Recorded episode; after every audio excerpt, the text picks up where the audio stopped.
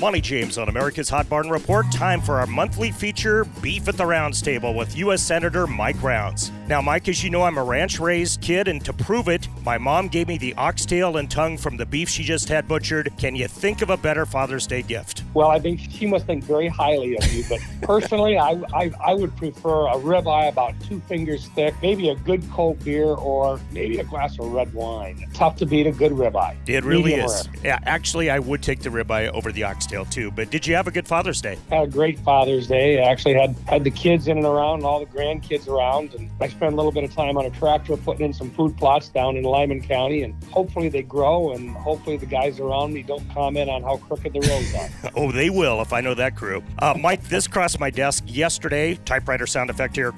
Dateline, Washington, D.C. U.S. Senators Mike Rounds, Jon Tester of Montana, and Chuck Grassley of Iowa applauded the passage of their bipartisan Meatpacking Special Investigator Act through the Senate Ag Committee. Awesome. Now, what does it all mean? What it means is, is that since 1921, we've had the specific language trying to get rid of antitrust activity and, a, and an opportunity through the Packers and Stockyards Act to make sure that you know that producers were treated fairly when it comes to dealing with the big Packers. And bottom line is, is ever since that time, the Packers have gotten bigger and it's been a more difficult time for a lot of these farmers and ranchers to get a fair deal. This particular legislation will provide for the first time ever a specific investigator to work through the Department of Ag and in conjunction with the Department of Justice to actually go after those uh, claims that are out there when we get a chance to, to actually deal with the Packers and we don't think that they're treating the producers right. And in other words, looking at antitrust activity and unfair trade practices, this is a step in the right direction. And it also talks about food security, working through Homeland Security to make darn sure that we continue to have a stable food market here in the United States. This is a step in the right direction. It is bipartisan in nature. What it what it also sends a message out there is that we're serious, we're very serious about getting some open competition back in for the livestock industry. Mike, we saw bred pairs go for 2300 Wednesday at Bassett Livestock Auction in Nebraska.